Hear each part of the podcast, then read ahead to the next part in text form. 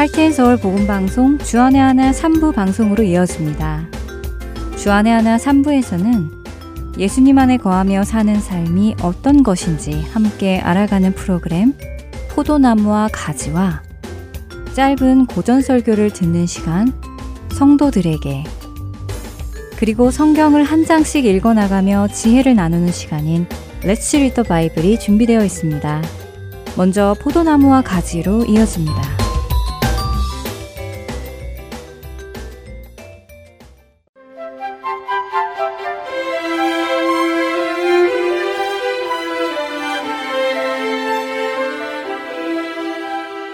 애청자 여러분 안녕하세요. 포도나무와 가지 진행의 민경훈입니다. 멸망할 세상에서 부름받아 나와 천국으로 가는 여정을 살아가는 그리스도인들. 그 여정의 길은 생각처럼 쉬운 길은 아닙니다. 좁은 문을 통해 좁은 길을 가는 그 여정은 소풍을 가듯이 가볍게 가는 길은 아닙니다. 분명 우리는 이 사실을 알고 있습니다. 이 길이 그렇게 가볍게 가는 길이 아니며 핍박과 고난을 견디며 가는 길이라는 사실을 성경의 여러 말씀들을 통해서 알고 있죠. 그럼에도 불구하고 우리는 이 여정에서 어려운 일을 만나면 낙심하고 실망하고 심지어 불평과 불만을 쏟아내기도 합니다. 여러분은 어떠신가요? 여러분의 신앙의 여정 속에서 어려운 일을 만날 때에 어떤 반응을 보이시나요? 저는 제 속에 섭섭한 마음이 생기기 시작하며 그 섭섭한 마음이 자라나게 되면 불만족스러움이 자리 잡게 되고 그러다가 불평으로 이어지는 경험을 자주 합니다. 하나님, 모든 것을 하실 수 있다고 하시는데 왜 저에게는 이 정도밖에 안 해주세요? 왜 이 정도도 해주지 않으세요? 이런 것은 하나님께는 정말 시군죽 먹기보다 쉬운 일 아닌가요? 하나님은 저를 사랑하지 않으시는 것 같아요. 라는 모습을 보일 때가 많이 있습니다. 그런 제가 너무도 공감되는 이스라엘 백성들의 모습을 보게 되었습니다. 출애굽기는 당시 최고의 강대국 애굽에서 노예살이 하던 이스라엘 민족을 하나님께서 구원하셔서는 약속의 땅 가나안으로 인도하시는 이야기가 담겨 있는 책이지요. 애굽의 노예살이 하던 이스라엘 백성들은 고통 속에서 탄식하며 하나님께 부르짖었습니다. 그리고 하나님은 그들의 고통 소리를 들으시고는 아브라함과 맺은 언약을 지키실 때가 왔기에 모세를 보내셔서 이스라엘 백성들을 구원해 내시지요. 이스라엘 백성들은 하나님의 놀라우신 기적을 체험하며 애굽에서 자유하게 되었습니다. 그리고는 약속의 땅 가나안으로 가지요. 그 과정 중에 출애굽기 17장에 가면 저로 생각하게 하시는 장면이 나옵니다. 1절에서 3절의 말씀입니다. 이스라엘 자손의 온 회중이 여호와의 명령대로 신 광야에서 떠나 그 노정대로 행하여 르비딤의 장막을 쳤으나 백성이 마실 물이 없는지라 백성이 모세와 다투어 이르되 우리에게 물을 주어 마시게 하라 모세가 그들에게 이르되 너희가 어찌하여 나와 다투느냐? 너희가 어찌하여 여호와를 시험하느냐? 거기서 백성이 목이 말라 물을 찾음에 그들이 모세에게 대하여 원망하여 이르되 당신이 어찌하여 우리를 애굽에서 인도해 내어서 우리와 우리 자녀와 우리 가축이 목말라 죽게 하느냐? 저는 이 장면을 보며 사실 출애굽한 이스라엘 백성들이 잘못했다는 생각보다 오히려 이렇게 불평하는 그 모습이 공감이 됐습니다. 어, 나라도 그랬을 것 같은데? 하면서 말이지요. 저는 오히려 이 말씀을 보며 하나님과 모세가 이해되지 않았지요. 그들은 사막길을 걸어가는 중이고 도착한 곳에서 장막을 쳤습니다. 사막길을 걷고 노동을 했다면 얼마나 목이 말랐을까요? 사막이면 날도 더울 텐데. 왜 더운 날 불쾌지수도 꽤 높잖아요. 덥고 햇볕 뜨겁고 몸도 후덥지근하고 땀나고 그럴 때 괜히 말 한 번 잘못하면 싸움 나는 그런 날. 목은 마른데 물도 보이지 않던 그날. 저라도 100%그 이스라엘 사람들처럼 언성 높여 짜증을 냈을 것 같습니다. 아니, 새로운 곳에 와서 장마까지 쳤는데 마실 물을 준비해 주셨어야 하는 거 아닙니까? 하나님은 모든 일에 전지하시고 전능하시잖아요. 왜 이런 고생을 시키십니까? 우리를 돌보고 계신 것 맞습니까? 하면서 말이지요.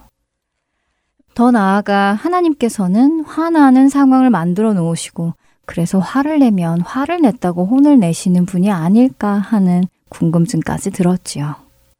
찬양 한 곡 듣고 계속 말씀 나누겠습니다.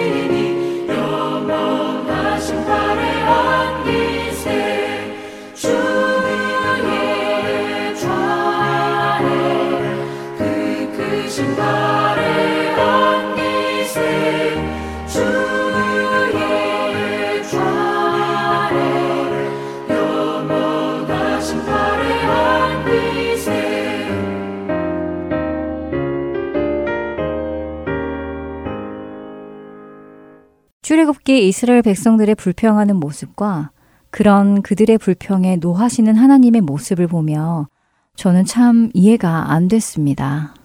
이런 저의 모습을 보며 아, 나만 이런가? 음, 다른 사람들도 그런가? 하는 궁금증도 생깁니다. 제가 이런저런 생각으로 힘들어할 때 조언을 해주는 신앙 선배님이 계시는데요. 선배님은 관계에 대해 생각해 보라고 조언을 해주시더라고요. 즉, 하나님과 저의 관계가 어떤 상태인가, 어떤 관계여야 하는데 지금은 어떤 관계인가 생각해 보라는 것이었지요. 그리고 부모님과 자녀의 예를 하나 들어주셨습니다. 만일 부모님이 자녀와 함께 아주 아름다운 여행지로 출발을 했다고 생각해 보라고 했지요. 즐거운 마음으로 그 길을 출발했는데 가는 길에 차가 고장이 났습니다. 그래서 차를 내버려 두고 목적지까지 걸어가게 되었지요. 하필 걸어가야 하는 그 지역은 인적이 없는 곳이었고 다음 마을까지는 오랜 시간 걸어가야 합니다. 땀은 나기 시작하고 짐을 진 어깨는 무겁고 다리는 점점 아파하고 목은 마릅니다. 그런데 마을에 갈 때까지는 물도 없기에 목마른 채로 걸어갑니다. 이런 상황에서 자녀가 부모님께 뭐라고 할 수 있느냐고 저에게 물어보셨지요. 엄마, 아빠, 저 목말라요. 다리가 너무 아파요. 힘들어서 더 이상 못 걷겠어요. 저 좀 쉬게 해주세요. 라고 말한다면 그것이 잘못이겠냐고 저에게 물으셨지요. 여러분은 어떻게 생각하시나요? 아마 우리 중 어느 누구도 그렇게 말하는 자녀가 잘못이라고 하지는 않을 것입니다. 그런데 반대로 만약 자녀가 이렇게 말하면 어떨지 생각해 보라고 하셨습니다. 자녀가 짜증나는 표정으로 부모님을 보며 아, 그러길래 집에 그냥 있지. 여행은 무슨 여행이에요. 이런 일이 일어날지 모르니 만반의 준비를 해놓고 가자고 하셨어야죠. 이게 무슨 고생이에요. 엄마 아빠는 정말 너무해요. 한심해요. 하며 자신을 데리고 아름다운 여행지를 가자고 했던 부모님을 향해 불평하고 원망하는 것을 생각해 보라고 했습니다. 그런 자녀가 있다면 무엇이 문제인 것인지 생각해 보라고 하셨지요. 그 이야기를 듣고 곰곰이 생각해 보았습니다. 여러분은 무엇이 문제라고 생각하세요? 그것은 관계와 신뢰의 문제라는 생각이 들었습니다. 자녀가 부모님과 함께 가는 여행에서 이 여행을 가자고 한 부모님을 탓하고 불평한다는 것은 부모님과 이 여행을 함께 가는 것에 의미를 두지 못하고 있는 것이고 자신에게 어려움을 겪게 하는 것이 부모님의 목적이 아니라는 부모님을 향한 신뢰가 없는 것이지요. 무엇보다도 부모님이 자신과 이 여행을 함께하고 있다는 사실을 보지 못하고 있는 것입니다. 우리의 신앙의 삶에서 비슷한 불평과 불만이 나오는 것도 비슷한 이유라고 생각이 듭니다. 마치 하나님은 이 고단하고 어려운 신앙의 여정 속에서 쏙 빠지시고 나 혼자 이 길을 끝까지 오기를 요구하고 계시는 것처럼 오해하고 있었는지도 모릅니다.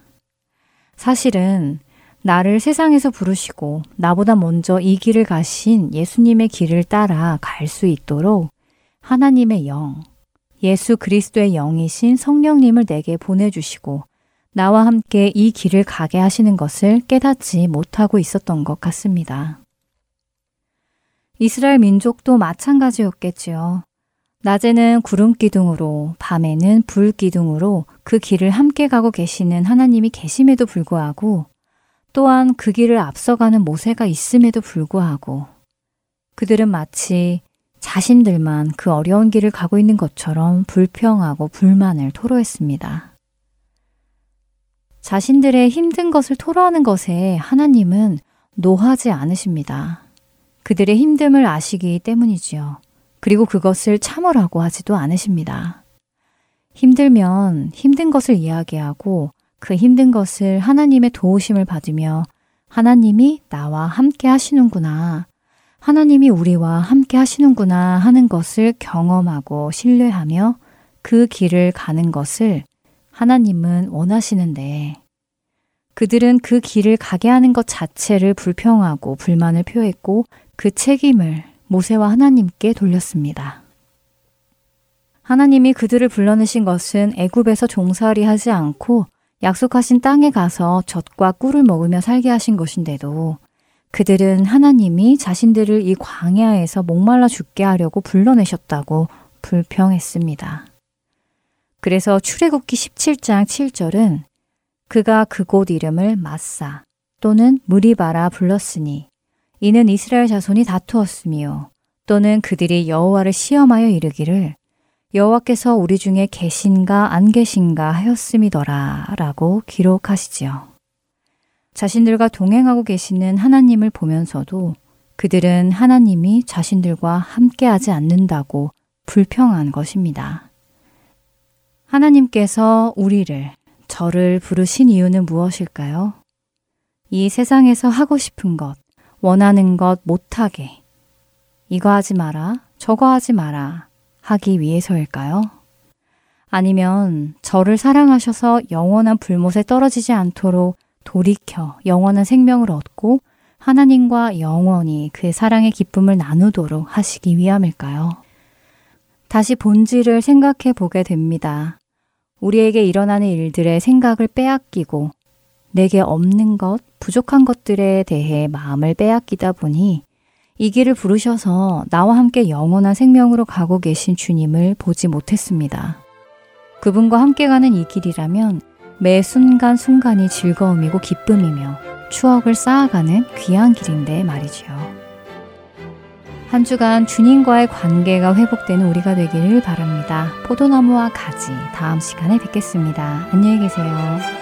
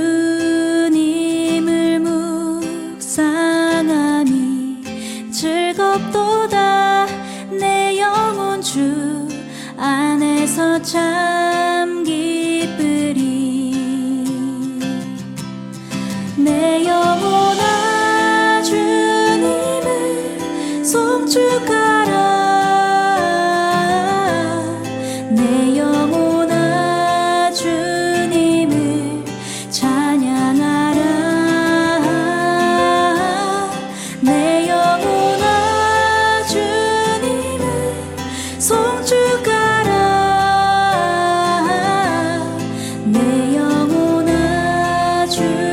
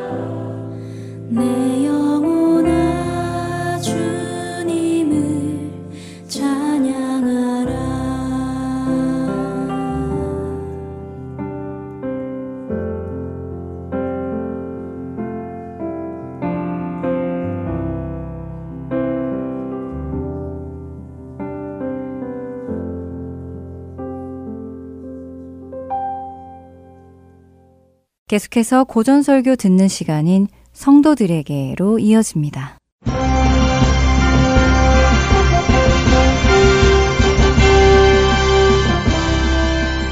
여러분 안녕하세요. 새 프로그램 성도들에게 진행의 권혁준입니다. 성도들에게 이 프로그램은 지난 시대의 외국 설교자들의 설교를 여러분께 읽어드리는 시간입니다. 오늘 첫 시간으로 1834년에 태어나 1892년에 소천한 영국의 침례교 목사 찰스 스펄전의 설교 일부를 읽어 드립니다. 심판날에는 모든 사람이 자신의 삶을 해명해야 합니다. 우리는 각각 혼자 죽음을 맞이할 것입니다. 부활의 날에 한 명씩 일어나 각자 하나님의 심판대 앞에 서야 합니다.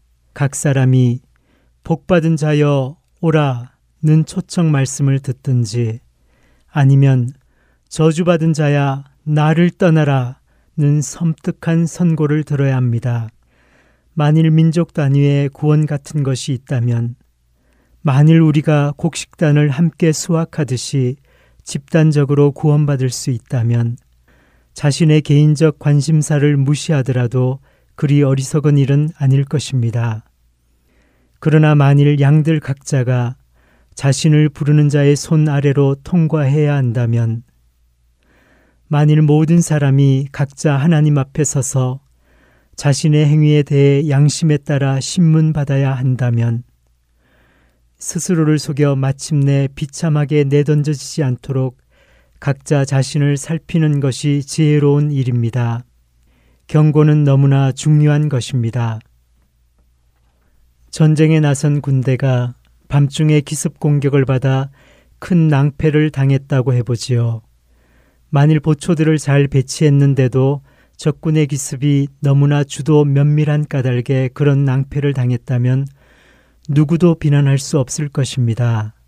반면 보초들을 잘 배치하였고 적군의 접근을 알아채고서 병사들을 깨우며 경고했음에도 불구하고 병사들이 그 경고를 무시한 채 졸거나 나태하게 대처함으로써 타격을 입었다면 그들의 피해에 대한 책임은 그들 자신에게 있습니다.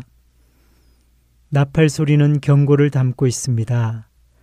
나팔 소리로 적군의 접근을 알려도 그 경고를 받아들이지 않는 사람들도 있습니다. 우리는 경고를 매우 자주 듣습니다. 어떤 이는 여러 해 동안 경건한 어머니 아래에서 가르침을 받았고 경건한 목회자의 권면을 들었습니다. 질릴 정도로 많은 설교를 들었습니다. 끔찍한 질병이나 갖가지 공경을 겪었습니다. 친구의 죽음을 알리는 종소리를 들으면서 양심이 일깨워지는 경험도 여러 차례 했습니다. 그에게 경고는 생소한 것이 아니라 매우 흔한 것이었습니다.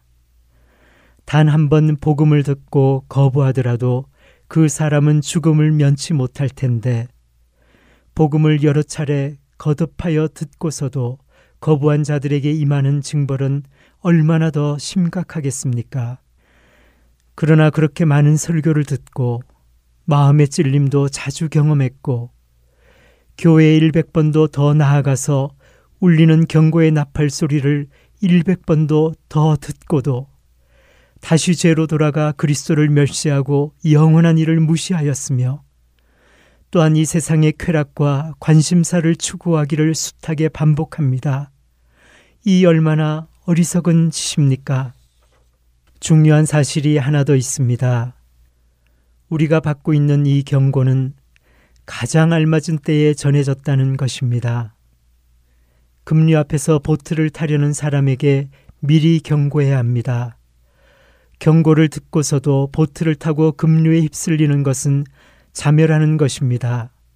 독이 담긴 잔을 마시려는 사람에게 그 잔의 독에 대해 경고해야 합니다. 그 경고를 듣고서도 그 잔을 마시는 자는 스스로 죽음을 자초하는 것입니다. 그렇기에 사람들이 세상을 떠나기 전에 그들에게도 경고해야 합니다. 그들의 뼈가 아직 골수로 가득하고 관절의 심줄이 느슨하지 않을 때 복음을 전하도록 합시다. 적절한 때에 진지한 경고를 자주 듣고서도 다가오는 진노를 피하려 하지 않는 자들이 많습니다. 그들 중 어떤 이들은 심지어 이렇게 말합니다. 나는 경고를 신경 쓰지 않아요. 그럴 필요가 전혀 없다고 믿기 때문이죠. 이런 사람들은 죽은 후에 심판이 있다는 것을 들었으나 그 심판에 대비할 필요가 없다고 생각합니다. 율법의 행위로는 의롭다함을 받을 육체가 없으며 오직 그리스도를 통해서만 죄인이 구원받을 수 있습니다. 는 말씀을 듣고서도 자신들은 그리스도가 필요하지 않다고 생각합니다. 하지만 이들이 이렇게 말하여도 고요한 한밤중에 그들은 종종 두려움에 떱니다. 물 앞에서는 하나님을 비웃었다가도 풍랑이 넘실대는 바다에서는 하나님께 무릎 꿇고 기도하지요. 또한 병에 걸려 죽을 때 같을 때 주여 제게 자비를 베풀어 주소서 라고 간구합니다. 성경을 거부하고 이성과 양심의 음성을 거부하는 자는 그 피가 자신의 머리 위로 돌아갈 것입니다. 핑계는 쓸모 없습니다. 핑계는 불경스럽고 사악하며 영원한 고통을 가증시킬 뿐입니다. 또 어떤 이들은 이렇게 말합니다. 나는 그 나팔을 좋아하지 않아요. 복음도 좋아하지 않아요. 성경의 교리들도 싫습니다.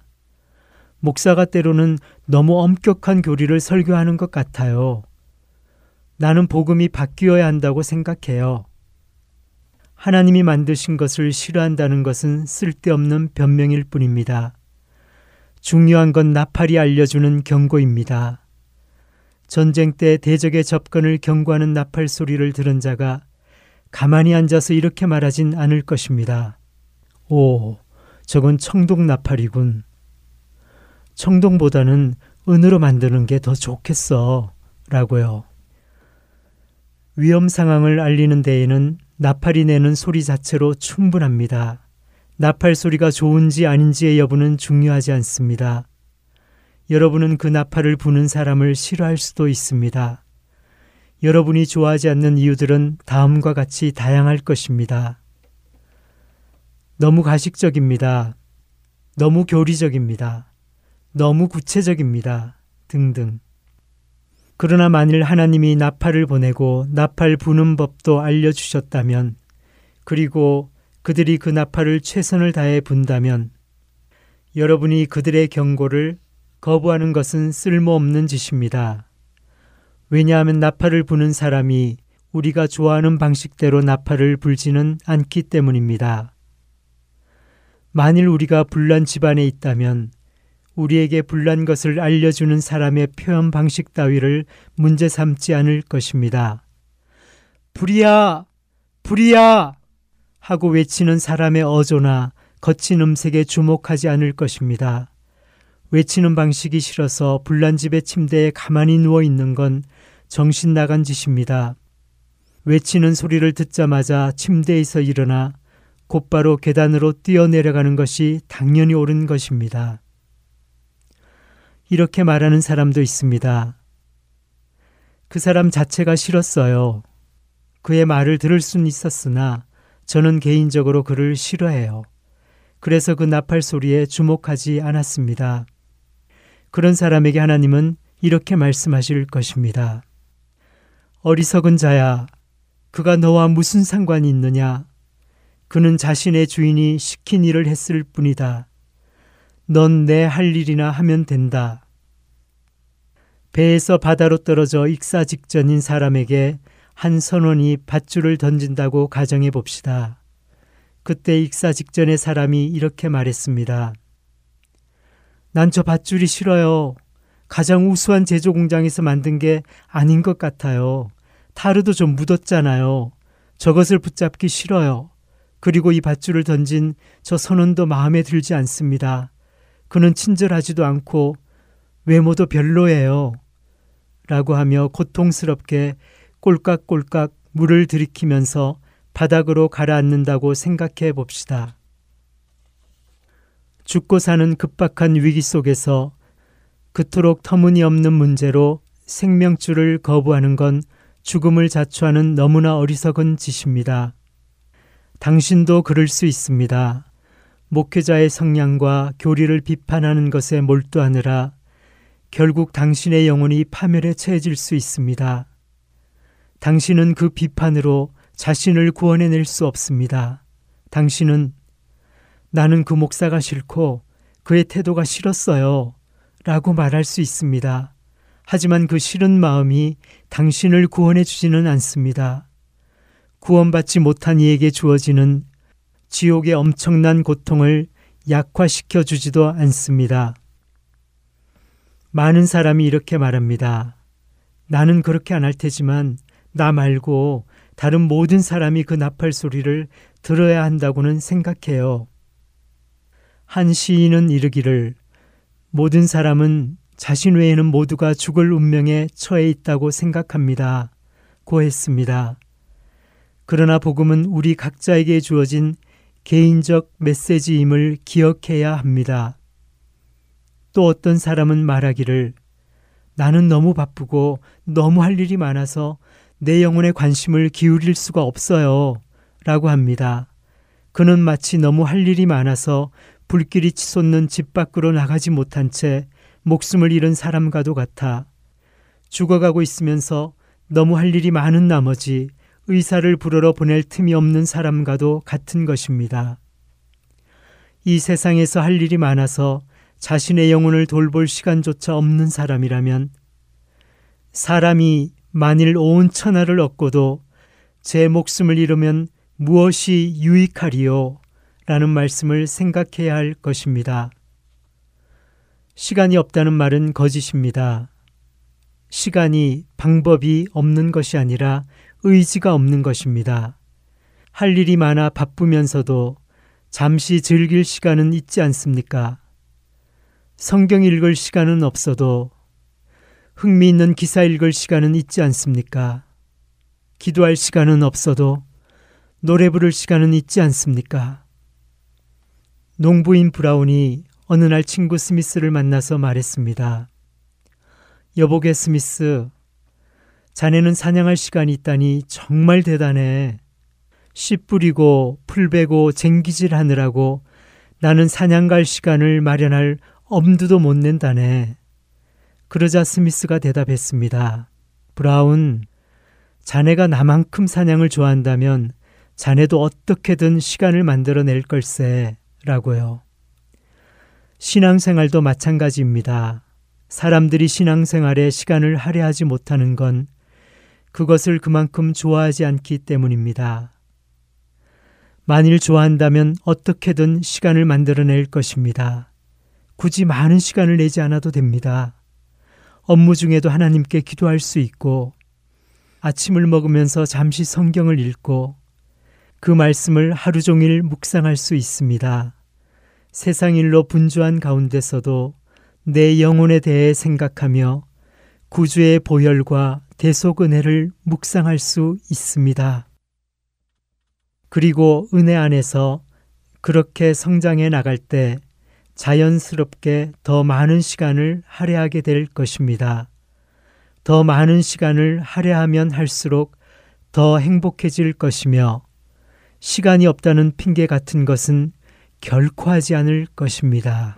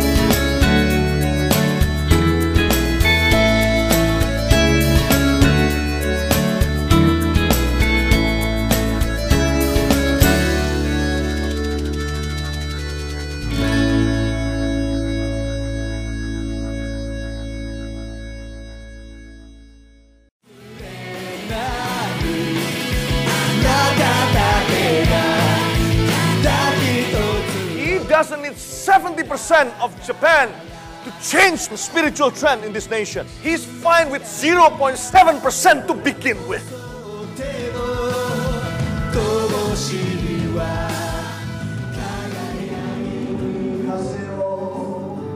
하나님을 향해 부르짖는 일본인들의 간절한 마음이 들리십니까? 크리스천 인구가 1%도 되지 않는 척박한 영적 사막 일본. 그 사막의 땅에도 복음의 씨앗이 뿌려져야 할 것입니다. 하트앤소울 복음 선교회에서는 이 일을 위하여 일본어 방송 CD를 제작하였습니다. 주위에 있는 일본인들에게 이 CD를 전하고 싶은 분들은 전화번호 602-866-8999로 연락 주시기 바랍니다.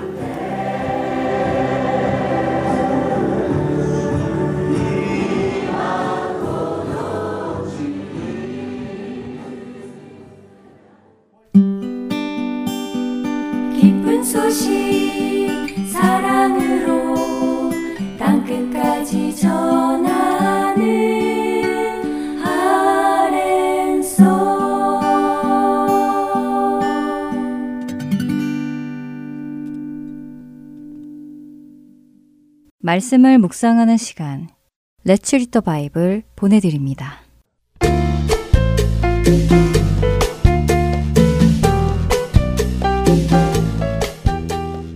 애청자 여러분 안녕하세요. Let's Read the Bible 진행의 설교입니다.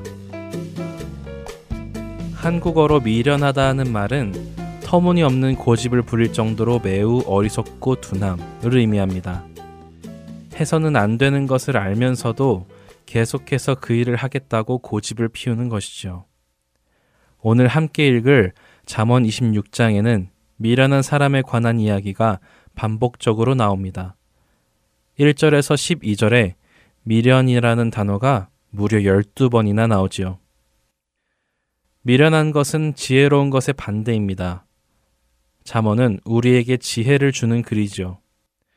그렇게 잠언이 말씀하시는 미련함은 무엇인가 알아본다면 우리는 미련함을 벗어나 지혜로 옮겨갈 수 있을 것입니다. 이 잠언 26장은 미련한이라는 단어를 12번 사용했지만 또 다른 단어도 사용합니다. 그것은 게으른이지요. 게으른 것도 미련한 모습인 것이죠.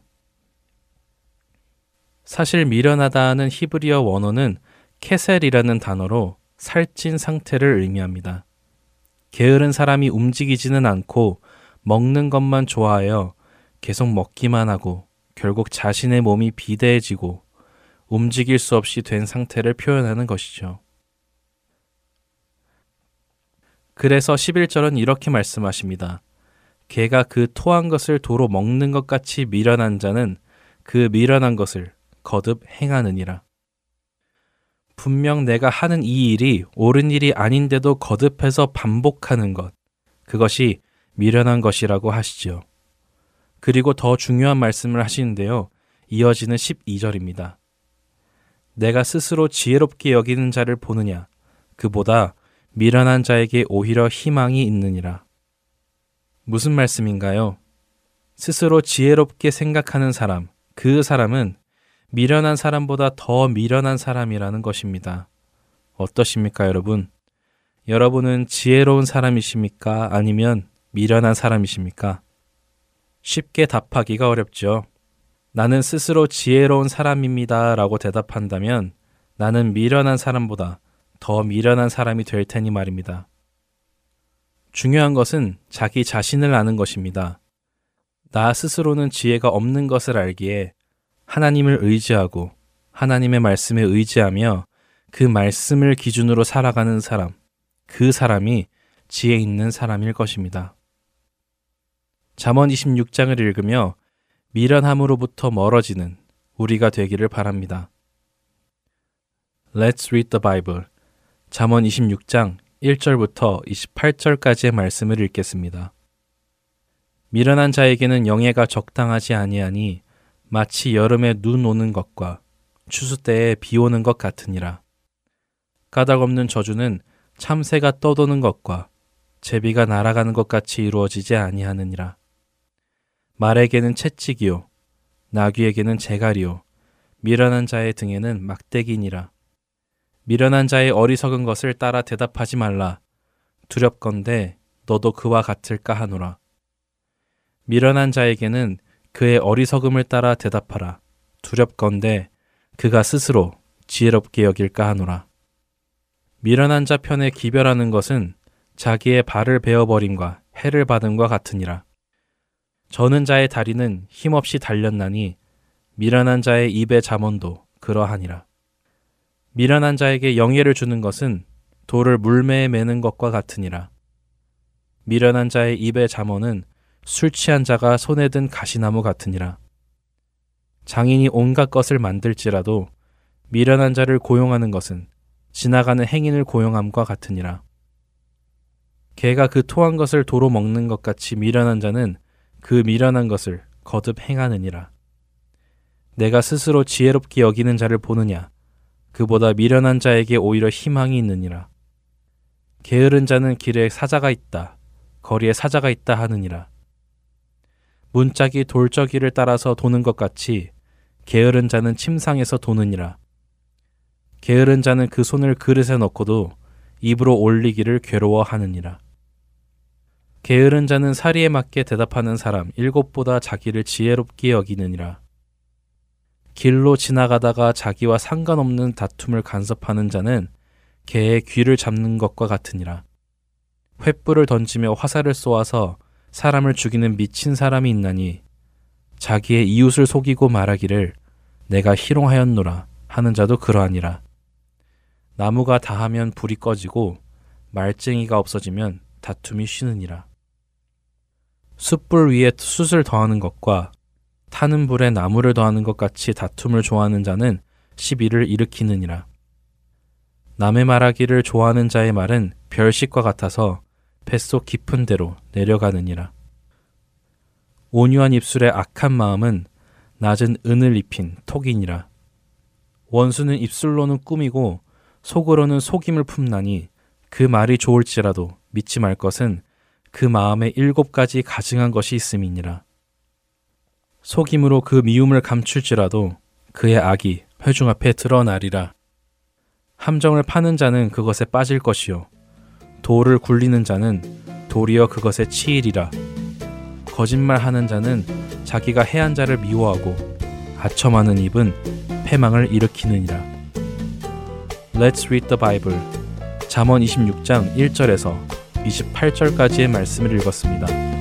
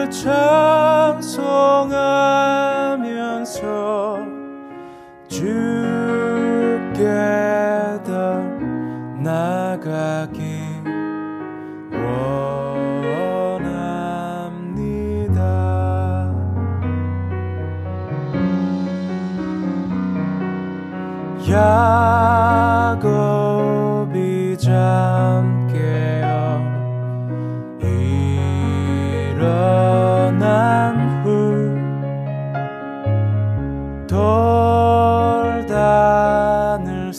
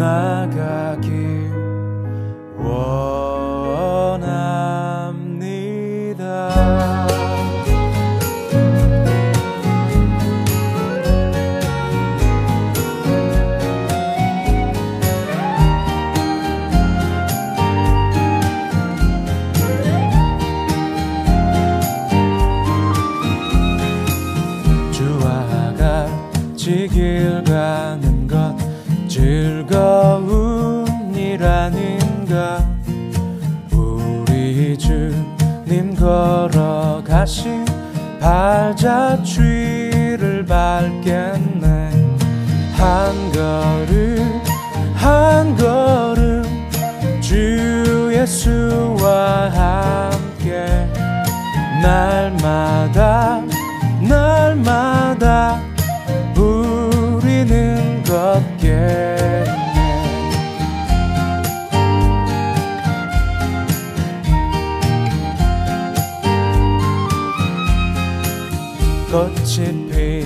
피는 들판이나 험한 골짜기라도 주가 인도하는 대로 주와 같이 걷겠네. 한 걸음 한 걸음 주 예수와 함께 날마다 날마다 우리